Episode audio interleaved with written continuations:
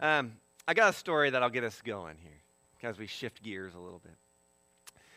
A man wanders into a small antique shop in Chicago. Mostly it's cluttered with knickknacks and junk.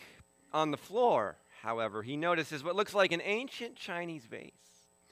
On closer inspection, it turns out to be a priceless relic from the Ming Dynasty whose value is beyond calculating. It is worth everything else in the store put together. The owner clearly has no idea about the value of this possession because it's filled with milk, and the cat is drinking out of it. The man sees an opportunity for the deal of a lifetime. He cleverly strategizes a method to obtain the vase for a fraction of its worth. That's an extraordinary cat you, you have, he says to the owner. How much you, would you sell her for? Oh, the cat's not really for sale, said the owner. She keeps the store free of mice. But the man countered, I really must have her. Tell, tell you what, I'll, I'll give you a $100 for her. Oh, she's not really worth it, laughed the owner. But if you want her that badly, she's yours. I need something to feed her from as well, continued the man. Let me throw in another $10 for the saucer she's drinking out of. And the owner replied, Oh, I could never do that. That saucer is actually an ancient Chinese vase from the Ming Dynasty. It's my prized possession whose worth is beyond calculation.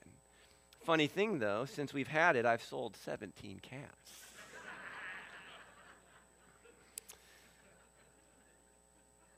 I love it when I, and you laugh more than I think you will. That always makes me. I tell that story to get us thinking about value beyond calculation. It's going to be important this morning as we engage in the gospel. Value beyond calculation, extravagance, excessiveness. Uh, and I also want to think about true wisdom around what is valuable. That'll be another piece of the gospel story that we're going to enter in this morning. Let me give you a reminder if you're newer to CrossView. Uh, let me give you a reminder. Um, our tech team's been at work too. Do you notice that it's even clearer up there than it's been? Our tech team's been working hard on a lot of things. Uh, but we've been walking through the church calendar. There's a couple reasons why we're doing this. It's a year with Jesus. What we want to do is we want to keep Jesus central in everything. That's why we sing, You're worthy of it all. We want to keep Jesus central in everything that we do. And that even means how we think about time, how we arrange our time, even on a calendar year. How do we think about time? We arrange it around Jesus. Not around what time it is to consume this or buy that. No, around Jesus. And I've been trying to offer up to you that the church calendar, which has been around for well over a thousand years, is a discipleship tool meant to serve us. Now, we won't always do what we're doing this year. This year is a unique year where we're going through the calendar, and I'm preaching the gospel text that, text that goes with the Book of Common Prayer because it's all organized together in that way. But what I've been trying to remind you of or help you get into is if, if you embrace the church calendar, we'll probably reference it, but we won't be this direct in years to come. But if you choose to add this as part of your discipleship training, some of the ways that you follow Jesus, connect with Jesus, you will begin to learn that this is the sequence of how following Jesus flows. That you will enter a time, we call it Advent in the church calendar. It's waiting on God. To, how many of you, you don't have to raise your hand, but in your own mind, I'm waiting on God right now. In this area of my life, in this area in the world, in this, I'm, I'm waiting on God. Where are you, God? Are you going to do anything? Where are you, God? That's Advent. But if you practice the church calendar every year, what you begin to learn, you just know, you don't have to think it, Advent always leads to Christmas, which means you're waiting on God, but God will always come. He always comes. He'll surprise you. He'll come in amazing ways as a baby. But he'll come and he'll bring salvation and he'll bring deliverance. God will always come. Christmas always follows Advent. And it leads into Epiphany, where God reveals himself to us, reveals his character, reveals his heart, reveals what he's up to in the world. And it begins Epiphany. It's amazing. It's exciting. The baptism of Jesus, all this great stuff. But Epiphany always then leads to Lent which is the season we're in right now, you will be in awe of Jesus. I'm, we just heard about Sammy. I'm sure Sammy was in awe of Jesus, Epiphany. But as you begin to follow Jesus, you learn that Jesus went to the cross, and you have to learn to carry your cross too. that Jesus' ministry was culminated in his death on the cross, and he calls us to follow him there. And so, Epiphany, we Jesus is revealed, it's amazing, but we quickly learn that we have to die to our old self. And that feels heavy and hard. Jesus calls it a narrow road. But if you practice the church calendar, what do you learn? Epiphany, I'm learning about God. Oh, it's harder than I ever imagined. But then Easter and resurrection. We'll get to Easter in a couple weeks, right? But that's, that's what we learn as we practice the church calendar. I hope you're taking this in. Now, our text this morning is John chapter 12. Oh, this is a good text. I think you'll like this. This is a really good text. Now, we're just going to pick up in John chapter 12, verse 1. We'll, we'll, we'll come at the context from a variety of angles as we go through this morning. But John writes Six days before the Passover celebration began, Jesus arrived in Bethany. We'll talk a little bit about that. The, the home of Lazarus. Who's Lazarus? He's the man he had raised from the dead. That's John chapter 11. If you aren't familiar with that story, you should read it later today. I'll reference it a little bit more later. A dinner was prepared in Jesus' honor, uh, hosted primarily by Lazarus and his sisters. Why, why not? I mean, the whole town probably, they, they like Lazarus. He was a good guy and he was dead and they were sad, and Jesus brought him back from the grave. And so they have this dinner to honor Jesus. It makes sense. Martha served. We'll get into this. I think this was a wealthy family that had servants. But Martha's way of showing her honor and love to Jesus was no, no, I'll serve you. I'll take care of the meal. Let me, let me handle everything. If you are familiar with the Gospel of Luke, this maps with what we know of Martha. Kind of, I don't know, it's kind of funny. Lazarus is just sitting at the table. Lazarus is like this passive character who's always acted upon as you read about him, but he's sitting with Jesus. That's what he's doing. And then you've got Mary, who will, will the, the word that came up again and again as I was reading other authors is unconventional. Mary is unconventional. And she took a 12 ounce jar of expensive perfume made from the essence of nard or spikenard. It comes from India, maybe the Himalayas very expensive, and she anointed Jesus' feet. And she was wiping his feet with her hair, and the house, the whole house, was filled with the aroma. Kind of quite a contrast if you're reading through the Gospel of John. We just saw Lazarus' grave was filled with a nasty aroma. It stunk. But now, now there's this beautiful aroma that's filling the room a few things about this expensive. We're going to see in a few verses, but I want to tell you this now. In a few verses, we're going to find out that this perfume is worth a year's wage for a daily worker. A year's wage, 300 denarii, a year's wage. And I was kind of reading, what does that look like? One of the older books that I read, not that old, but a little bit older, said that would maybe compute out to $12,000 for this bottle of perfume. But somebody I was listening to much more recently said $30,000. So let's just call it even $21,000. We'll get right in the middle. This is a $21,000 bottle of perfume, and Mary pours out the whole thing. Just let that sit with you for a second. Now, again, some people, we don't really know. Some people think, well, maybe this was a fair family heirloom which would be incredible in and of itself. I do think this actually was a wealthy family, which I think is good to know. I'm not going to talk about this this morning, but when, when, you, when you read through the Gospels and really listen to the heart of Jesus as he's trying to lead us into eternal life, I, I think Jesus often says that maybe, maybe the greatest hindrance to our entrance into the kingdom is economic self love self interest. um, and so, so we know that wealth can be a real challenge to entering into the kingdom, but Jesus also says, with man it's impossible, with God all things are possible. So Jesus hangs out with a variety of people. I think this is a very wealthy family. It's one of his closest friends. But we'll see that they are not enamored with their wealth. I mean, even this act by Mary to pour out this $21,000 bottle of perfume shows you where their true love, their true devotion lies. I think that's what keeps this family healthy in the midst of all the temptations that come with wealth. And then we get a different kind of side to the story here. Verse 4. And I, we'll talk a little bit about this, but I wonder what our response would be if John went straight from verse 3 to verse 5. He throws in verse 4, and it kind of helps us out with verse 4 because it sets us up to not be so in shock. But verse 4 says Judas Iscariot, the disciple who would soon betray him, so we already know we aren't going to like what he says, right? But if we didn't know that, we might like a lot of what he says. That perfume was worth a year's wages. It should have been sold and the money given to the poor.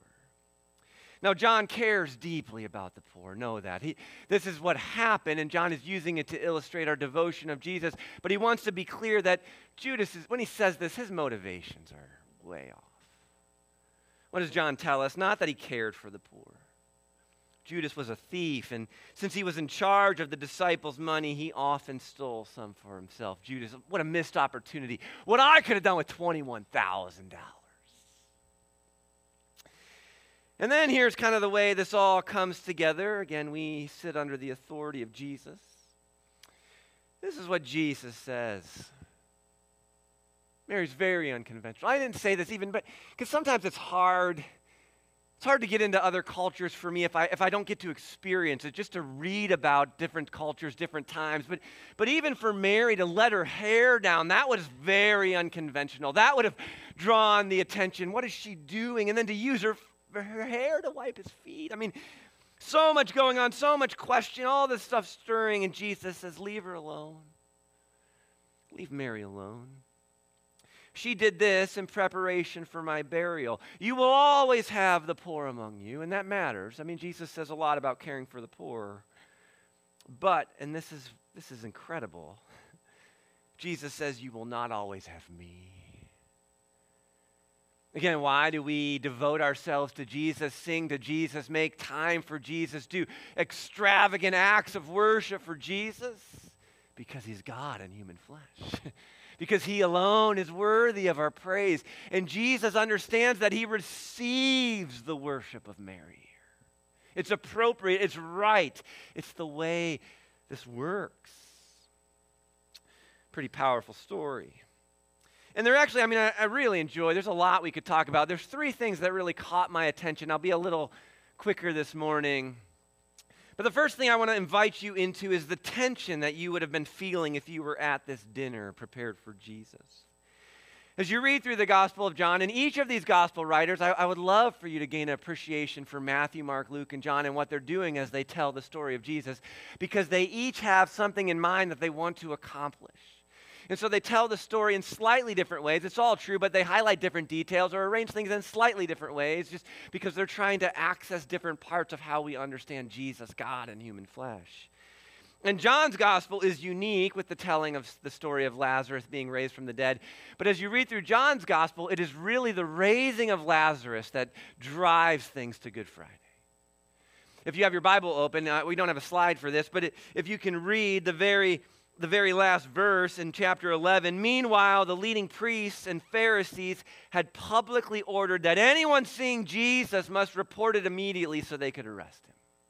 That's how John chapter 11 ends and then goes right into John chapter 12. So, think about this. Bethany is two miles from Jerusalem, fastened two miles away. And Jesus is now a wanted man so they are having this party. It's probably well known. People would have recognized Jesus. They've heard about this man. He's in town. I'm sure they know he's there. And they're harboring a wanted man in their house. They're celebrating a wanted man. They would have been expected to report to the authorities, We've got him here.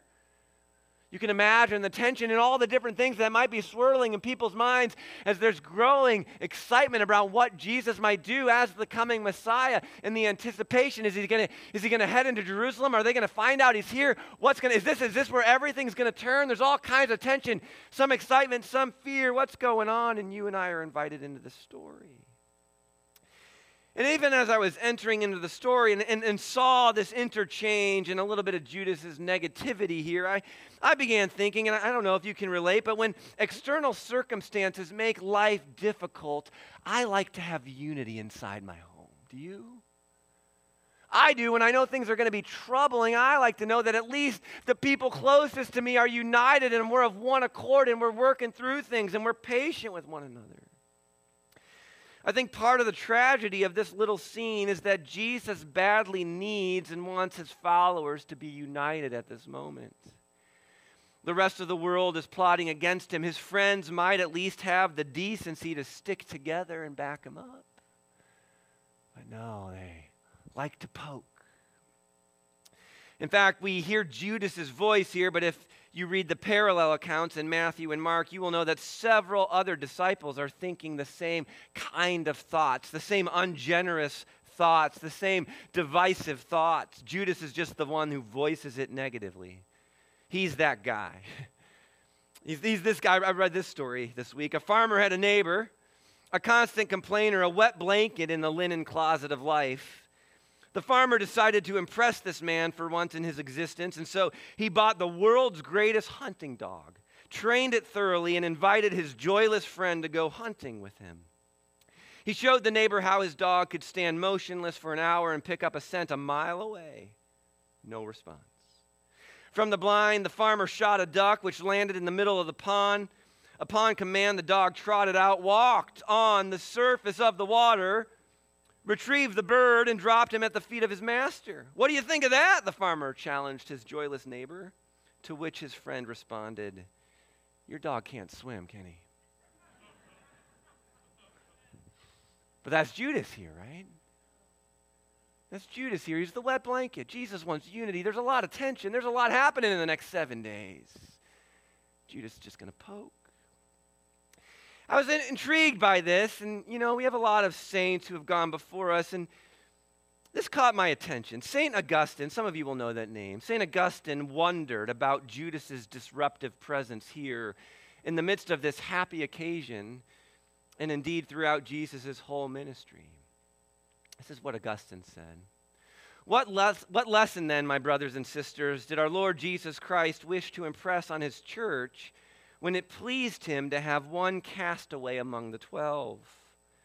What lesson but this, that we should bear with the wicked and refrain from dividing the body of Christ? Jesus knows Judas to be a thief, yet Jesus did not betray him. Rather, Jesus endured him and thus showed us an example of patience in tolerating the wicked in the church. Now, I thought about that, and I'm not exactly sure, honestly, right now, I'm not exactly sure what the implications of that might be for a local congregation. I think we'd have to have broader conversations around that. But as I, as I read that from Augustine, I was thinking about this more on a national or global level. In the past few years, there have been actually more than I would like to count, of prominent leaders in the church who have betrayed some wicked lives as they've led the church. And I know for many, it seems most of all, the younger generation have been questions of Jesus, how could you let this happen? and this is where I, I, like to think about maturity in Christ as being able to hold lots of tensions together.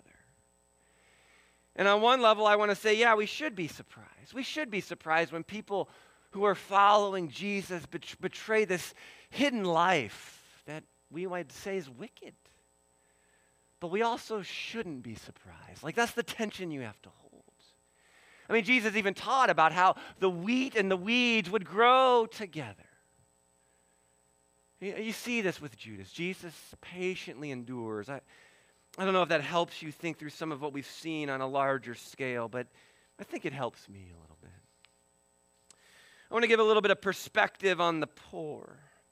Because verse 8 is an astonishing statement. You'll always have the poor among you, but you won't always have me. It's an astonishing, astonishing statement because, because Jesus so often talks about the importance of the poor and the kingdom blessings that would come upon them. And perhaps the only explanation is that Jesus believed that his coming death would be the action through which the world as a whole, including the world of poverty and all that went with it, would be put to rights. That the best thing that could happen for the poor is for Jesus to be anointed for his burial and go to the cross for the world to be made right. But I also came across this story. I've actually read this story a few times and wondered where it would pop up in a sermon. This comes from the, there's a couple saints this morning. Don't always talk about saints, but this is from the life of St. Lawrence. Lawrence was the senior deacon in the Church of Rome in the middle of the thir- third century. He was in charge of the holy things, the liturgical objects such as the chalices and candlesticks, but also the treasury. The prefect of the city had heard that Christian priests offered sacrifices in vessels of gold and silver cups, and he asked Lawrence to place before him the wealth of the church. According to church history, Lawrence replied, Our church is rich, I deny it not. Much wealth and gold it has, no one in the world has more. Accordingly, Lawrence promised to bring forth all the precious possessions of Christ if the prefect would give him three days to gather the church's wealth. The prefect gave Lawrence the three days, and Lawrence used that time to gather the sick and the poor. The people he collected included a man with two eyeless sockets, a cripple with a broken knee, a one legged man, a person with one leg shorter than the other, and others with grave infirmities. He writes down their names and lines them up at the entrance of the church, and only then does he seek out the prefect to bring him to the church. And when the prefect enters the doors of the church, Lawrence points to the ragged company and says, There are the church's riches. Take them. Now, the prefect, who had other ideas in mind, was enraged, and he ordered that Lawrence be executed in, a, in not, a, not a quick fashion and she's burned. Actually, that's the story. And one of the authors reading this alongside John 12 that I was reading this week says this Lawrence exemplifies what it means for the church to always have the poor with us. It is not the church's task to make the poor rich. Of course, rich and poor Christians alike are called to serve one another, which means that the hungry are to be fed and the naked are to be clothed.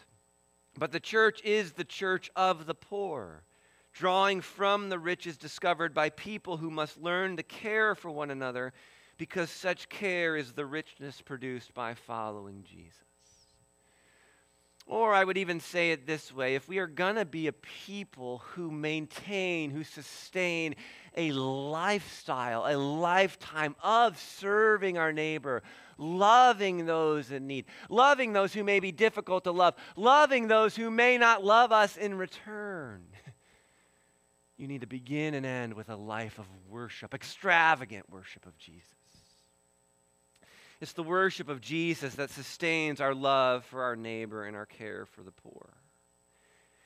And I think that's ultimately where Mary's example points us. There's a few things here that we can glean from what Mary is doing from this powerful story. If you are into reading all the Gospels, you will see that there's four accounts of a woman anointing Jesus.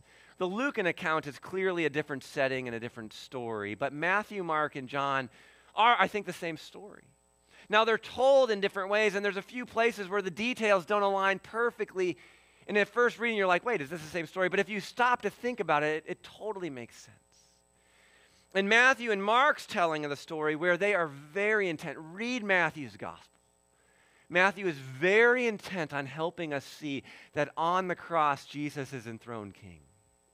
That the, co- the crown of thorns is the crown that Jesus will bear as King of kings and Lord of lords, as King of all. And so they're telling the story very much to help us see that Jesus is becoming king on the cross, in a sense. And so, if you read Matthew and Mark, Mary breaks open this whole bottle of perfume, but Matthew and Mark only talk about Mary anointing the head of Jesus because they're highlighting he is being anointed as king. And this shouldn't surprise us. I've tried to help us see this. One of the radical things that Jesus does in his ministry on earth as he's bringing the kingdom is he, he, he does the things that were only okay to do in the temple, he does them around the table. right? No, you, you've sinned. You need to offer a sacrifice at the temple. You need to go receive forgiveness at the temple. Jesus is like, I can do it right here. Again, I've, I've shared this before, but I love this. It'd be like, it'd be like you're, you're, you realize your driver's license needs to be renewed. And, I, and I'd be like, oh, I can take care of that. You would hear that as good news. I don't have to go to the DMV. Yeah? I can take it. No, that's what Jesus is doing. You don't have to go to the temple for forgiveness of sins. You can do that right here. Jesus says, I have the authority to do that. So Jesus was moving the temple around the table around him. He is, he, he would say his body is the temple, destroy it, and in three days he'll raise it up again. And so Jesus is, again, and I think this is one of the things that's happening here, is instead of going to the temple where a priest would anoint Jesus as king, Mary anoints Jesus as king around the table, which tells us what Jesus thinks of Mary. It's a beautiful picture. Well, that's kind of what we see from Matthew and Mark, but John doesn't talk about anointing the head of Jesus, does it? And we're in the Gospel of John this morning. John says, well, Mary anoints his feet. And Jesus says it's for my burial in the Gospel of John. And, and I think, again, this is part of the theme. If Mary's breaking open a whole bottle, why couldn't she anoint his head and his feet, right? But Matthew and Mark highlight one, John highlights the other. John highlights the path of humility. And John is going to go from chapter 12 into chapter 13, where Jesus is going to say to all his disciples, Wash one another's feet. And again, we don't know, we don't know, we have no idea what Mary is thinking. But it's possible, I'll just submit this, it's possible. It's possible that Mary is the first disciple to understand Jesus has to die and accept it. In fact, I would argue that is the great difference between Mary and Judas. You try to get into the head of Judas. What makes the most sense of what's going on with Judas is Judas is finally understanding that Jesus is going to die. And he's like, I'll have none of that. That's not what I signed up for. We've talked about with, with this with Peter before. I didn't sign up to lose, I signed up to win. If you're really going into Jerusalem to die, I'm out of this. I, will be the one who sells you out. I don't care. I'm done with this. Mary, Mary may be the first disciple who understands for Jesus to do what he needs to do, he has to go to the cross. That's a key part of discipleship for all of us. You and I have to understand that for Jesus to save us, he had to go to the cross so that he could overwhelm death with his life, so that he could put an end to Satan and to sin, so that he could fully bring the kingdom. Again, this is these are two possibilities of what's going on with Mary. We don't really know. Maybe you're not convinced. That's fine. So I'm happy to say, most simply, that if nothing else, Mary's devotion and worship of Jesus echoes far beyond what she understands. This is very common in the Gospels again and again and again. People will say things or do things that mean far more than they understand. And we on this side of the resurrection then have eyes to see. In Mark's Gospel, chapter 14, I love it. Jesus says, Wherever the gospel is preached, this story of Mary will be told. We still talk about it today. That what she did was far more memorable than anything she could have said. So, again, try to imagine this story. Try to imagine this story without Jesus. A $21,000 bottle just wasted in a moment. If you and I ever eat together, you will find out I'm a fast eater. My mom always says to me, Don't you want to slow down and enjoy your food? You have a little moment of that. Mary, don't you want to slow down and enjoy this perfume? Why waste it all right now? $21,000. What are you thinking? Mary breaks open this jar, a year's wages, and Jesus says, It's not a waste. Jesus sees it as extravagant, unqualified devotion. Sometimes worship is not pragmatic, sometimes worship is a wasteful extravagance. And if we will waste ourselves in the extravagance of worship that cannot be justified on any pragmatic level, it will lead to all kinds of beauty in the world. Jesus doesn't call what Mary did wrong, wasteful, or a mistake. He receives it as an appropriate act of extravagant worship. In many ways, we have not appreciated the gift of life and love that God gives us until we take the best of that and give it back to God in prayer and worship. We return the best part of what God gives us back to Him because of Jesus. This doesn't make sense without Jesus, but we're so deeply fascinated by Jesus that sometimes we waste time. What, what looks like a waste of time, what looks like a waste of talent, what looks like a waste of money, we do this in extravagant acts of worship because Jesus is worthy. And it's good for our soul, and Jesus receives it. We want to be a people that do things and tell stories and have relationships that don't make sense apart from Jesus. Maybe someone in the church will pull you aside. What are you thinking? You say, I don't know. But I saw Jesus in their eyes and I had to do it. I don't know, but I heard the voice of Jesus just echoing this gentle whisper, and I, I had to act. I had to say yes to Jesus. He's my king. And we said, oh, okay, it makes sense. Without Jesus, that makes no, but with Jesus, that makes perfect sense. You know, I was, I shared this with, with most of you. I was at a marriage conference. Kami and I led a marriage conference, which was really funny to me. we led a marriage conference a few weeks ago, and my closing remarks, my closing remarks were just make sure Jesus is at the center. Make sure Jesus is at the center of your marriage. Make sure Jesus is at the center of your family. What, what we were doing over a period of, of a, a day and a half was Kami and I were sharing tools that have been really helpful that we wished we had when we began our marriage journey. And we look back, and honestly, we, I, uh, the first 10 years, we didn't have a lot of tools. And I look back, and I'm like, how did we get through all that? And then Kami and I would both say, Jesus. I don't know, we lacked tools, we lacked a lot, but we had Jesus, and somehow Jesus gave us everything we need. We are imperfect. Our marriage is imperfect. Our family is imperfect. You say, come on, Jeff. I say, Friday night, guess what? Kami, Jay, and Jeff, all three Knits, we apologize to each other. and Saturday morning, we woke up and apologized again. We had a rough night Friday. We are an imperfect family, but I think we're a healthy family because we've learned to keep Jesus at the center. And actually, I, I, think it's okay to share this. I had, I had a kairos moment. We're talking about kairos moments in our discipleship pathway formed. If you don't know what they are, you want to learn, you want to practice this Wednesday, talking about kairos moments, you can come. 6.30 right in here. Uh, we have, I, I, talk about negative kairos moments where we learn, and, and sometimes we have positive. I had a positive kairos moment this week. My friend called me up. I hadn't talked to him for a while. He was asking about our family and how, how I was doing, how Kami was doing, how our marriage was doing. And I, I began to ask, mean, he asked me about Kami, and I began to answer his question, but I didn't really talk about Kami, I talked about Jesus. As I talked about our I talked about Jesus. And, and a little bit later, I saw Kami, and I was like, you know, I talked to this person today, and they asked how our family was doing. And uh, I ended up talking about Jesus, and for me, it was a positive kairos moment. I said, Kami, I can't talk about our family without talking about Jesus. I don't have some side agenda. It's just true. Jesus is the center. We're imperfect, we're a mess, but Jesus is awesome. And again, that is my heart for our church, for Crossview. I want us to be a community that we have all kinds of stories that just don't make sense. It just seems wasteful or extravagant, but then you say the name Jesus, it makes sense. I can't tell you about this relationship I have unless I tell you about Jesus. With no hidden agenda, it's just Jesus is so central. It's the only way I can describe it if you're going to understand. That's what this story is. $21,000 in a minute gone.